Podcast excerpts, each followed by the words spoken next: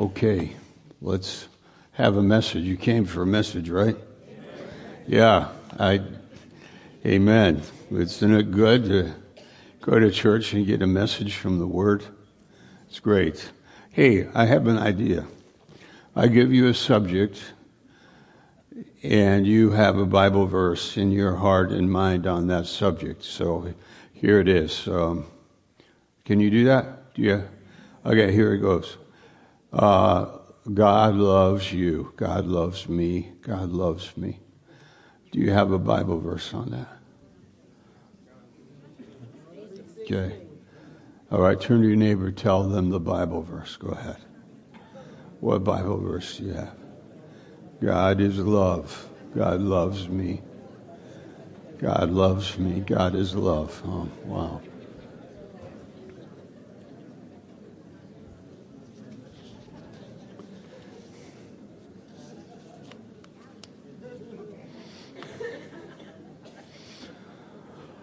Okay, um, another one. Peace. My peace I give you. Not as the world gives, give I you. Peace. Do you have a Bible verse on peace? John 14? 27? Yeah, 27. Yes. Peace. We, um, the blood of the covenant has taken people far away and brought them near. And he's broken down the partition, the wall between us, and he's made peace. He's reconciled us to God. That amazing what God has done for you. Does God love you? Has he given peace? Do you have peace in your heart? What's his name? Right? What is it? What's the name of God? What, five names. Five names, Isaiah 9 6. Unto us a son is given, a child is born, and his name shall be called Wonderful, Counselor, Mighty God, Everlasting Father, Prince of Peace. Prince of Peace. Peace I give. My marriage is bad. Mine isn't. Thank you, Lord. It could be my marriage is bad, but I have peace. I have peace in my heart. Wow. My life is not that, that great, but I have peace that makes it great. There's a greatness of God, the grace of God. All right, that'd be the last one. Grace. Do you have a Bible verse on that? Grace. What is grace? Go ahead, talk to your neighbor. Tell them what is grace. I'll call on you in a minute. I'll call on a few of you. Pat, Big Dave, I'll call on you, okay? Okay, grace. Grace, peace, love, mercy. Wow. Amazing. Okay. Let's see. Who do we have here? How about Ken George? You got a verse? My grace is sufficient.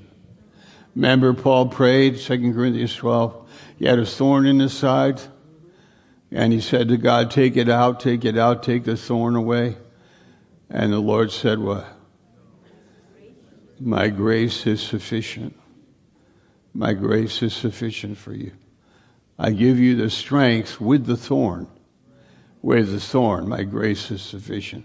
Looking unto Jesus, Remember in uh, Psalm 78 where it says um, they didn't believe that God could furnish, furnish, furnace, no, furnish, furnish. He, they did not believe that God could furnish a table in the wilderness. What? Can God make it? Can God give us bread in the wilderness? They didn't believe it. But he did. He gave them manna every day. But they didn't believe it. They limited the Holy One of Israel. They limited him. Wow. All right, so we want to be strong in grace. We want to believe whatever God gives us, there's a way out. There's a way of escape. We want to believe that no matter what happens in life, His grace is sufficient. Is it? Is it? Okay, Big Dave, you got something to say to everybody here? You got an opportunity right now. People pray for this opportunity. You got it.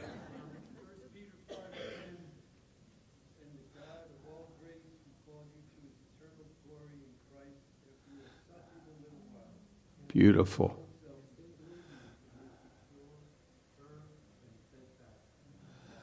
That's 1 Peter 5.10. To those that couldn't hear him, he's reading from or quoting from 1 Peter 5.10. But the God of all grace who has called us unto his eternal glory by Christ Jesus after you've suffered a while. Oh, let's roll our shoulders forward and get real. After I have suffered a while. Huh? Go ahead. After I have suffered a while, what will he do? After you have suffered a while, it's real, real suffering. After you've suffered a while. Uh, Joseph in Egypt. Huh? David in the cave. How about Jesus in the wilderness? Paul in the prison. After you've suffered a while, is there real suffering? How about this doctrine? Like suffering is part of life. Uh, suffering is not necessarily a bad thing. We don't want it. But if it comes, it's according to his bag. The weights are in his bag. Let me write that down. The weights are in God's bag. What's that mean? Have you ever read that before? It's a proverb. I can't find it right now in my mind, but it's a proverb. He loves a just he loves a just balance. And in the ancient world, they had these scales. You know what they were like? They were like this, with a scale, with like this. And if it was equal, one pound weight and one pound of apples, they had to be equal. The weights are in God's bag. And if He gives you suffering, he gives you suffering. You suffer for a while. What does it do? 1 Peter 5.10. Make you perfect, establish, strengthen, and settle you, mature you. Like your trouble is, it's okay. It's okay because there's a, the weight, what God gives you, the, He helps us in our suffering. Take the thorn away. I believe a Christian should not suffer. I believe a Christian should be rich. He should be smart. He should be slick. He should be polished. He should be good looking. He should be dressed well. He should have a nice car. He should have a nice family. He should have a nice career. He should be a great person, model, classic person. Not, that's not what God says. You follow Jesus and, and we follow Jesus and we find God. Because the point isn't to have the perfect life or the great life. The pur- purpose is to know the perfect God. And He does that in our suffering. And the weight is in His bag. So you have this problem, and then the Lord will say, I'll give you the grace for it. I'll give you enough grace so that you can suffer well and you will come out of it more mature. You will mature. You will be like God. We will be like God. We will be patient. We'll have peace. We'll have His love. We'll have life in our hearts. Isn't that good?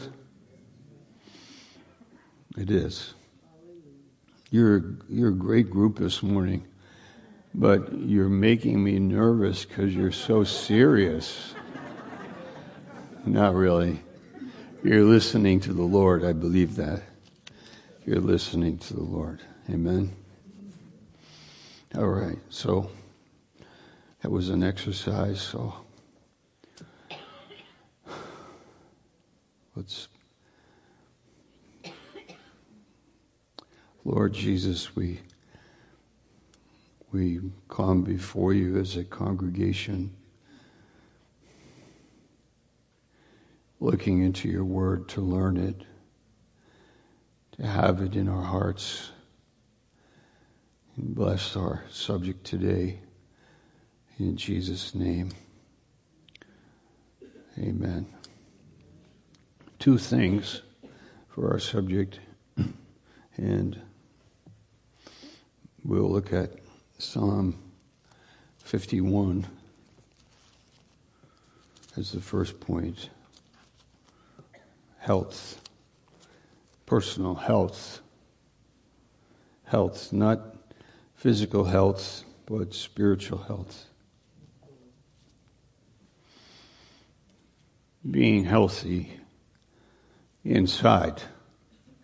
I remember a joke, and I found it today. I got to share it with you. It's so funny to me. It's very. Have any of you go to health clubs to kind of get in shape? Anybody? Come on, come on, fess up. Anybody go? Okay. All right. So, have you ever been in a locker room trying to get dressed and like that's half the workout?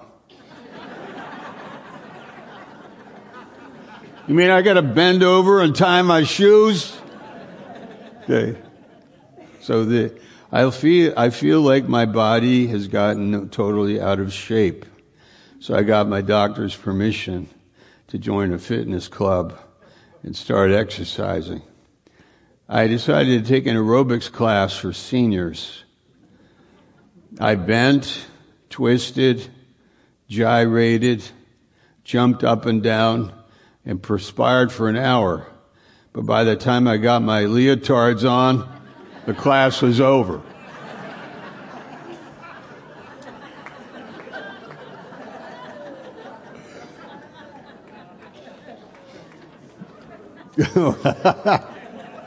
okay, okay.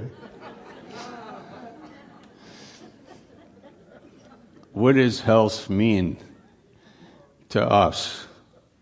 you know, what is it to be a healthy person? Um, when, when God came into the world for us to save us, we were not healthy. We had a cancer working in our hearts. We had that, that little bit of poison in our minds and in our hearts that wrecks our lives little by little, relationships that I love, that I want in my family, but somehow my, my family doesn't want to be with me. Or I make decisions with my money, but somehow I'm afraid of losing my money or I'm afraid I'll never have money, or I'm afraid of losing my house or my job or my career. We're afraid of the future. We're afraid of life. So we protect ourselves. The Lord says, You're actually out of shape. Yeah, I didn't make you to be afraid. I made you to live your life and know me. Because if you know me, you will be healthy. Look at uh, Psalm uh, 65, verse 4. It's a great verse. Four points in the psalm. It says, Blessed is the man who chooses, blessed is the man whom the Lord chooses. We'll put here, here. He chooses you. God chooses you. You are a blessed person if God chose you.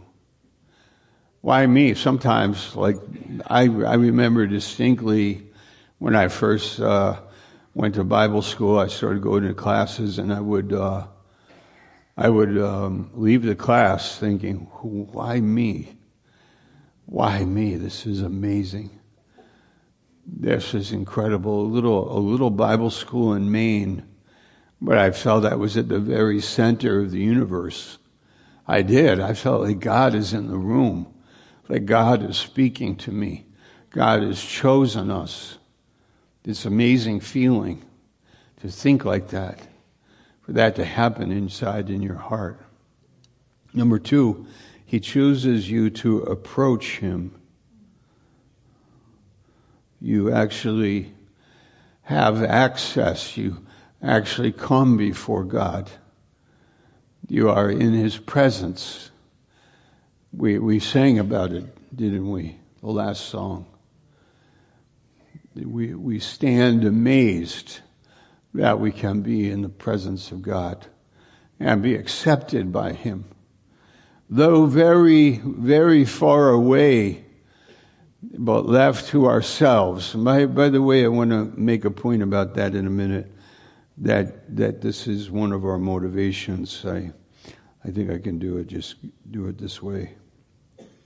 When somebody is ten years old, their their badness is bad.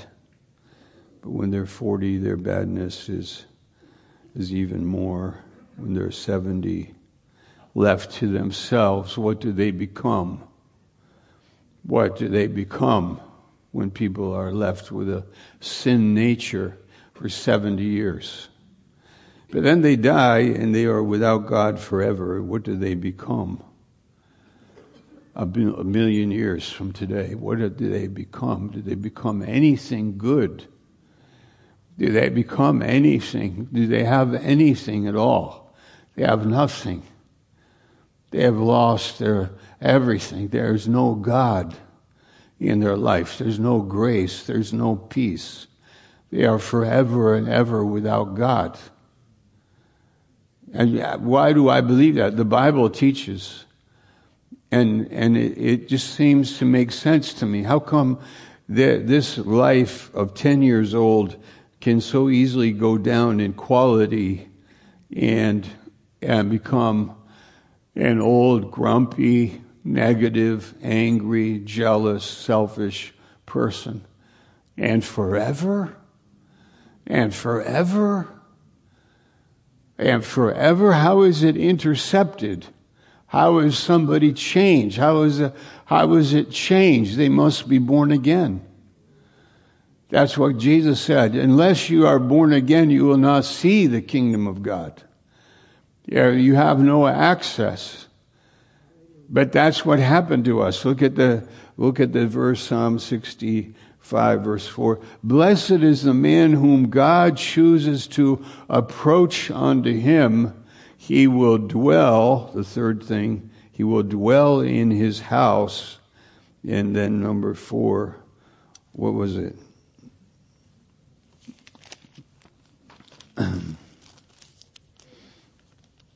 he will be satisfied. How could I forget that word? He will be satisfied with the goodness of your house. You'll be satisfied with God. You'll be satisfied with the goodness of God's house and even of your holy temple. That's what happened. What is health? What's it mean to be healthy? It's that you're satisfied. How did you get satisfied? Did your, did your life get in order? No. The order of God came into my heart and my life got ordered by God. God became the one, He put my life in order. I, I, I, was studying this morning a little bit about how bad people get bad and where the scripture says where it goes and God turns them over to that badness. And then what does it do in their lives? What does that badness do to them?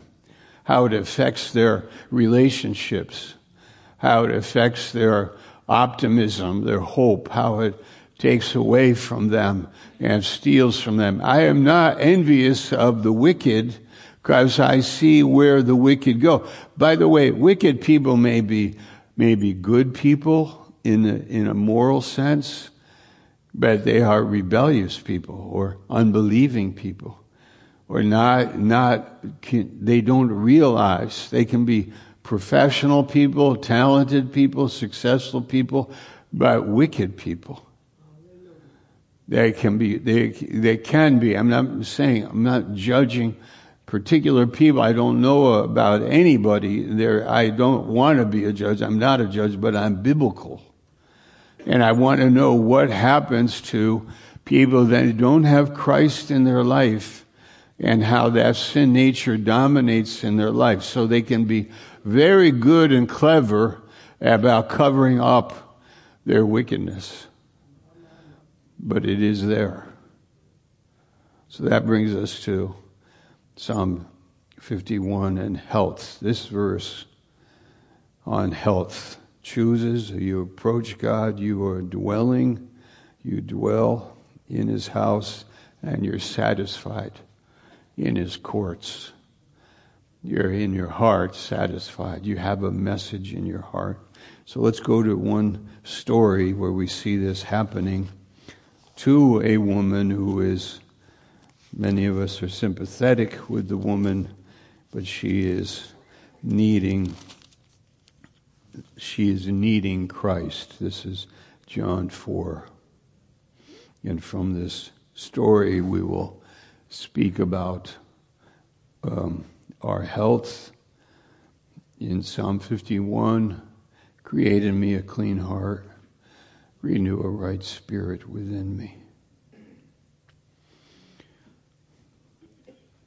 Jesus is the example of a very healthy person, if not absolutely perfectly healthy. What does it mean? It means truth is in the inward part. It means wisdom dwells in his spirit. It means that he sees things as they are. He's the one that connects with reality, like a hand in a glove. I like that picture, a hand in a glove and Christ in the world. He fits in the world. He's the, he is the way, the truth, the life. He's the one that understands life. And He is love. And He loves us. We that are not healthy are loved by God and we are made healthy in the inner man, just like Him. Though we are not Him in that way, He was perfect. We are not, but Christ dwells in us. Therefore, we have a message. And I want to speak about having a message because we are healthy, because we have love in our hearts. We have a message for the people around us, like Jesus had here with this woman. So look at John 4, verse 4. He must needs go through Samaria.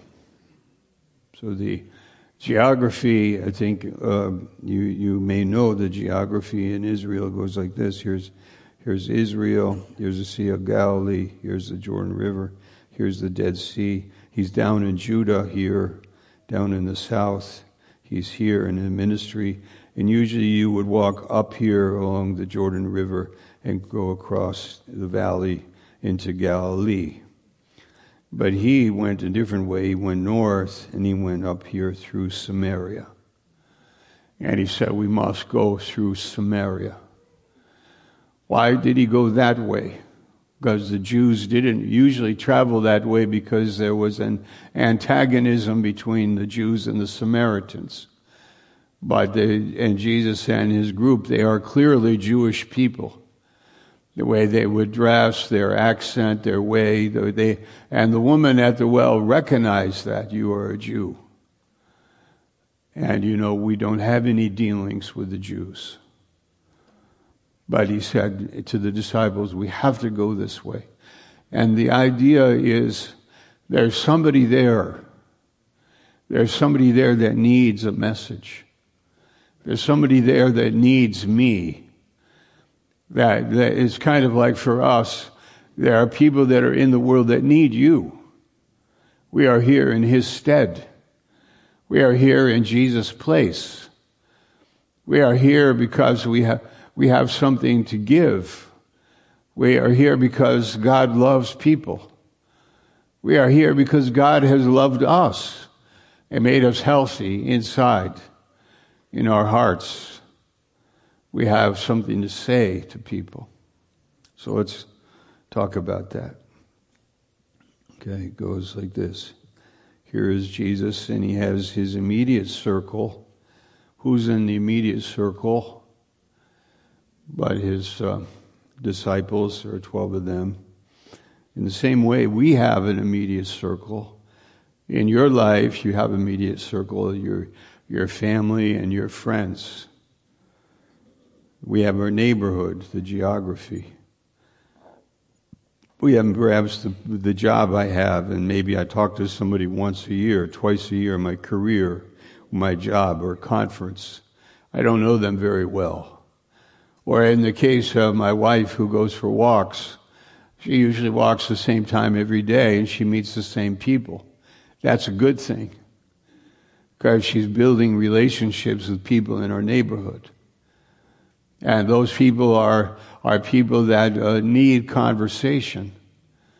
They, they are, um, what, what do you mean need? They do. They need, uh, they need somebody to recognize them. They need somebody to care about them. They need somebody that would love them. They need somebody that could just be relaxed and have a conversation with them. And that's where you and I come in in life. We are here. Now notice in the, with the woman at the well, she's not in any of Jesus' circles. She's way out here. But, but it's a divine appointment. It's something set up by God. It's something that Jesus is aware of because he was sent to seek and to save those that are lost. You might say, yeah, but Jesus was good at it. Jesus knew what he was doing. I don't know what I'm doing. And I go, no, no, you're healthy. If you are healthy, you have God's mind. You have God's heart. You have faith. You have a message. Well, how do I start the conversation? How do I get it going? How do, well, who do, how does this work? And, and so that's what we'll, we'll look at. Uh, we'll, let's do it now, I guess. We'll here, say a couple things about it. Conversations with people that have some depth or care it isn't our theology, it isn't sophisticated communication. It's just from our hearts. We are listening. And people need to hear something. Yeah, the Ravens, I, I do hope they win today. I, I, that's fine. It's a football thing and, and so on. And that's a lot on people's minds. Okay. But it doesn't go very far. But that's okay because shallow conversation is part of life. And we're talkers. Like, learn to talk. Learn to talk and tell stories. And, and then bring up some weighty issues. We said in the nine o'clock service that everybody loves a fairy tale. Once upon a time, you know, uh, Bill and Jody, they were living well, and then came uh, and they were doing really good and their family was awesome. Then came the enemy and they were at a loss. They had no answer. And then came the savior that came in and he dealt with the enemy and they what? They lived what? They lived happily ever after. Where is that coming from? Happily ever after. That's a good conversation right there. Forever. Do you believe in that? How do we, how are you made to think about eternity? You ever think about it? The fairy tales, fairy tales, all they're just fairy tales. Really? Is there something in there that speaks to the heart? Another thing to talk about with people is failure. I was fixing my house. I failed. I failed at it. I was putting an air conditioner in the room and the second up upstairs and I, I lost the grip and it fell out of the window down below next to the children that were playing down there. It's a story. It's failure. Do people fail? Are they forgiven? Another one forgiveness. Who should be forgiven and why? What's the point here? people, people, I believe, they're searching in their hearts, but they don't know you. They don't know who you are. They don't know what you're saying. Maybe we, we, we are using our Bible, and by the way, use your Bible in a very good way. Learn how to use your Bible and lead somebody to Christ. Guys, many people need to find Christ. But I believe there are people that are afraid of evangelism because they don't understand it. They think it's some kind of a program that we do as Christians out of our duty. But I would like to challenge that thought and say, you do it because of love. You do it because you're healthy. You do it because you have a message. Because you do it because that person you're talking to is going to live forever and ever. And where will they go? How can their life change? How can, how can they find God? if there is no gospel. The gospel is good news. It's great news from us, healthy people. What do we mean by healthy people? We mean you're not angry. Can make a list. You're not angry. You're not afraid. You're confident. You can admit failure. You're weak. You're very kind. You're loving. You're interested in them. You're a good listener. You're, you're, you care about them. You care about that person. But I don't know them. How could I care? No, I, I understand. But you're going to get to know them if you work with them. You're going to know them if they're in your extended family. You're going to get to know them if they're in your neighborhood. But that's an interesting thing to me that I would not know the people in my neighborhood. Yeah, but you don't know my neighbor. Yeah, but it says don't return evil for evil. If your neighbor is evil, don't treat them evilly. But re- return good for evil as much as you can. And if it's really weird, just stay away from them. And you can do that. That may be wisdom. Just stay away from them. On the other hand, it might be wise to give them grace and, and pray for them and be kind to them and win them by being good it can change them because maybe nobody is good to them. And that's what's made them unhealthy, angry, frustrated, alone, lonely, suicidal, depressed, alcoholic, or whatever. Broken relationships everywhere. Of course, because they are sinners. Are you? I am too. But we've been healed. We dwell in the house of God. We are dwelling in the house of who? We dwell in the house of God. Let's go to that, that slide there for a second. Where is it? Yeah. We dwell in the house of God and are satisfied in his courts and in his temple. Satisfied. We're satisfied. You're, you're angry. It's okay. Can, can I do something for you? Can I help you? because, you know, I just care about you. What a beautiful thing that is. That happens. Now let's go to the story. It's John 4. It's a little different, but from what we are, we are saying, but we made some points, and let's look at it. They came to the woman, verse 7. The disciples went off to get some food and he comes to a woman of Samaria to draw water. And Jesus said, Give me to drink. Do you have any contact with somebody you don't know at all? Can you meet somebody in a park and can you approach them and you don't know them at all? Can you do it?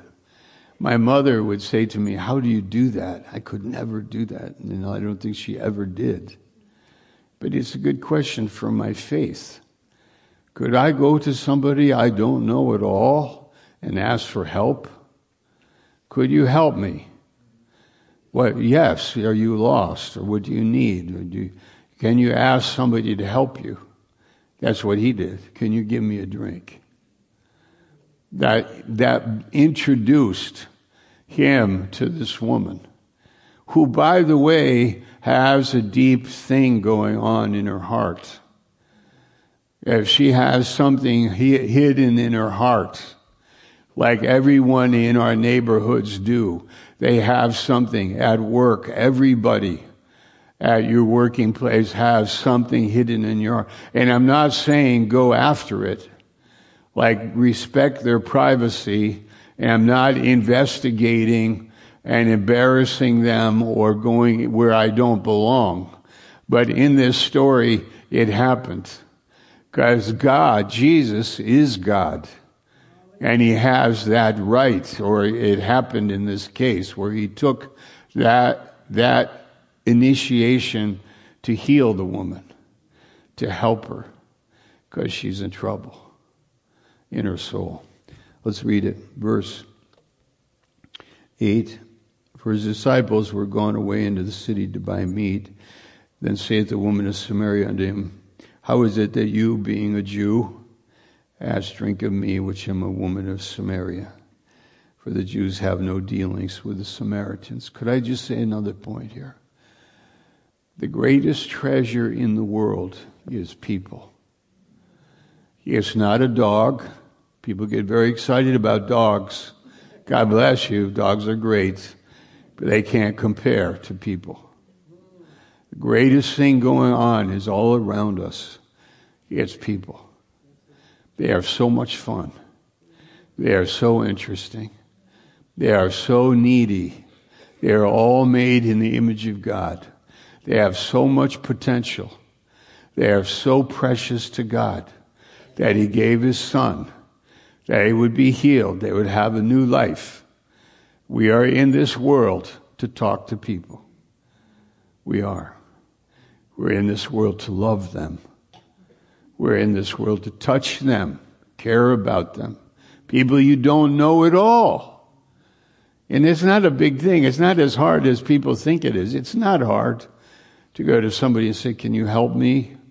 Or I have a question. Or would you like to talk for a few minutes? I, I read a story about a, a, pastor who was stuck at an airport and he, he um, had a paper. I think, how did it work? It, says, If you would like to talk to me about God, I'm sitting over here at gate so and so. And he just handed them out. Do you, if you would like to talk about God, come to gate so and so. I'm there for hours waiting for an airplane. He had a line of people that came to talk to him about God. Isn't that amazing? I'm telling you, there are people like this story. They are all around us. They are. And in our prayer and in our attitude, in our heart, like be open to God to lead, lead and help, help us because we are healthy. Let's finish up here. Uh, look at the verses with me. It says, You are a Jew, I am a woman from Samaria. It doesn't fit. And, and Jesus is saying, and you know, it does fit. It does fit. We speak differently. We're undoubtedly speaking the same language, Aramaic, but your world is different from mine. But I am here and it does fit. You need what I have. If you knew the gift of God, verse 10, and who it is that says to you, Give me to drink, you would have asked of him, and he would have given you living water. Woman said unto him, Sir, you have nothing to draw with. Now, it's still on, you, you could have two levels here. Here's the woman, here's the woman, okay. Um, funny little picture. Here's the woman. And here is Jesus in both worlds. I, need, I have the water. I need a drink of water. But then there's another water. There's a water that um, refreshes. There's a Psalm 65, verse 9, I think. It says, The river of God is feeding the world. There is a river that makes glad the city of God, Psalm 46. There is a river that comes out of your belly, John chapter 7. There is a river. There's another river. I want to tell you about that river. There's another river There's a river of God that makes glad the city of God. There's a river that will heal you. There's a river that will clarify your heart and just cleanse everything and take it all away and, and fill you with satisfaction and joy and peace. There is a river. This is what, what's behind the story here.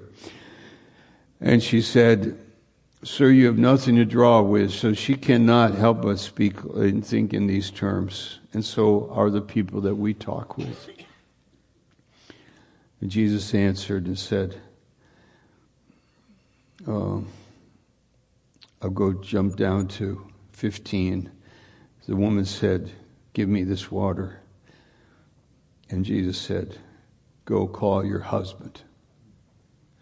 Wow. What a shift in the conversation. Give me this water. And boy, Jesus is going to go there in the conversation. Go call your husband. Ooh. Whoa. Wow. Whoa. What? Go call your husband. You shouldn't go there. Don't go there. That's my business. That's my private life. Don't go there. That, that's the, the skeleton in the closet. That's the thing I'm afraid of. That's the thing I don't want to talk about. That's the thing I have a problem with in my life. That's a sickness that I have. I, that's the thing that poisons my life. But look at, look at the point. When you and I are healthy, we are kind, we are wise, we care, we're listening, and maybe if God led us, we'd be bold and we go right to it and said, Go call your husband. And she said, I don't have one. Then he goes further. You've had five. I know. You've had five. Ah. And the man you're with is not your husband. It's like, ooh. Why, how come? Because, like, why is that story written? Is that for us uh, to think about ministry? That maybe we are here to help people? That we would all agree. I could never do what Jesus did. I could never do it with the precision and the perfection and the clarity and the wisdom. But why is it written for us? Because He left us. He left and left us to be here to heal people, to help them find Christ, the living Christ, the only answer. And when she goes to the village, she goes to Samaria and says, Come and meet the man Come and meet the man. Man, wow. Come and meet the man that told me everything that I have done. She's saying, his ministry touched my heart, healed me. He's the one. And you know, she's the one that said, I know that the, you are a prophet. Remember? Are you a prophet? She said, Are you a prophet? And then she said, I know that they say the Messiah is coming. And what did Jesus say? I am He. It's written right there, isn't it? He said, verse 26. 25, I know that the Messiah comes, which is called Christ. When he comes, he will tell us all things. Jesus said unto her, I that speaks unto you am he. Jesus, you revealed yourself to a Samaritan woman. A Samaritan? Yeah.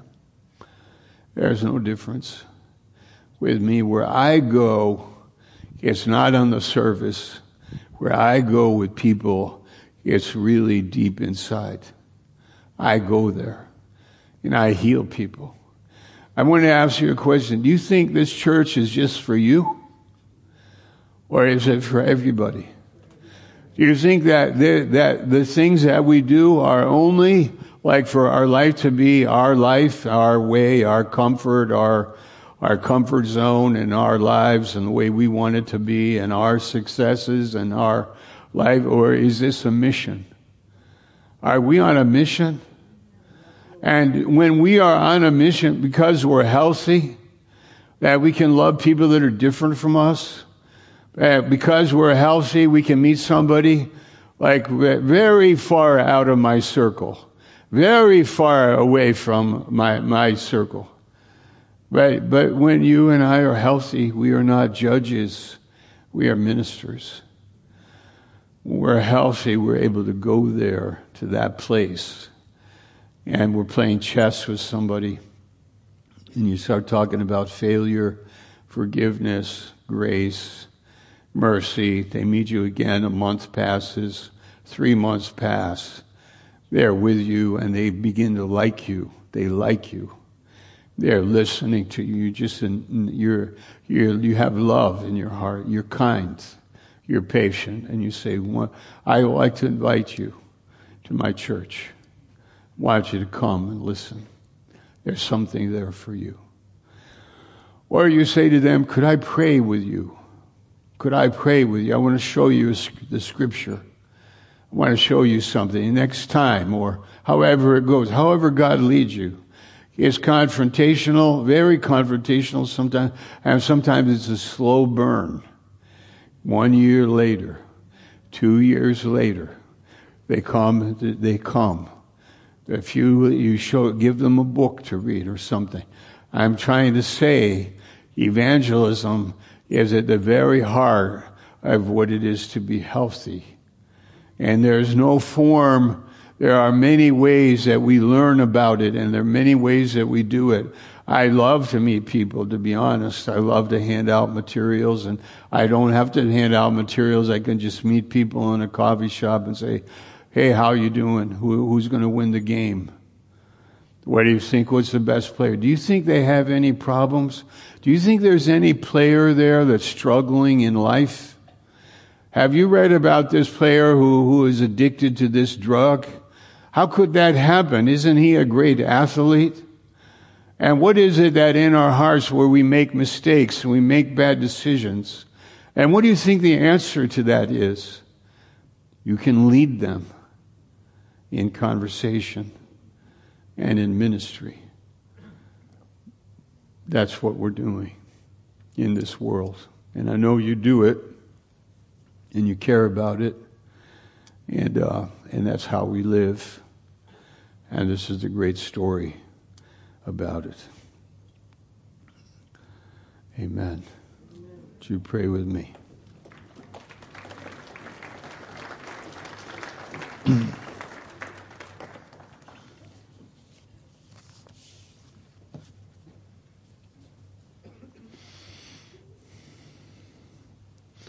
Lord, there are some people that have trauma. I met this man from the military. He trauma. He has this trauma. Has trauma, and, and he just needs somebody to sit with.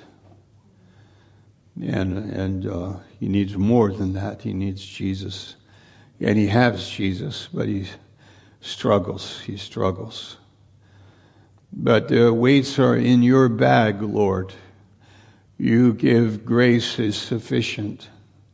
We want to believe that. Sometimes we don't believe it. But we want to work it in our inner man, work it in our hearts. That we're living in a world where we're surrounded by people that sometimes are crying out.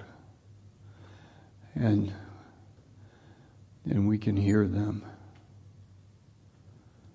Yes, Lord, open our eyes to get beyond ourselves, get beyond ourselves, and yeah, just to identify.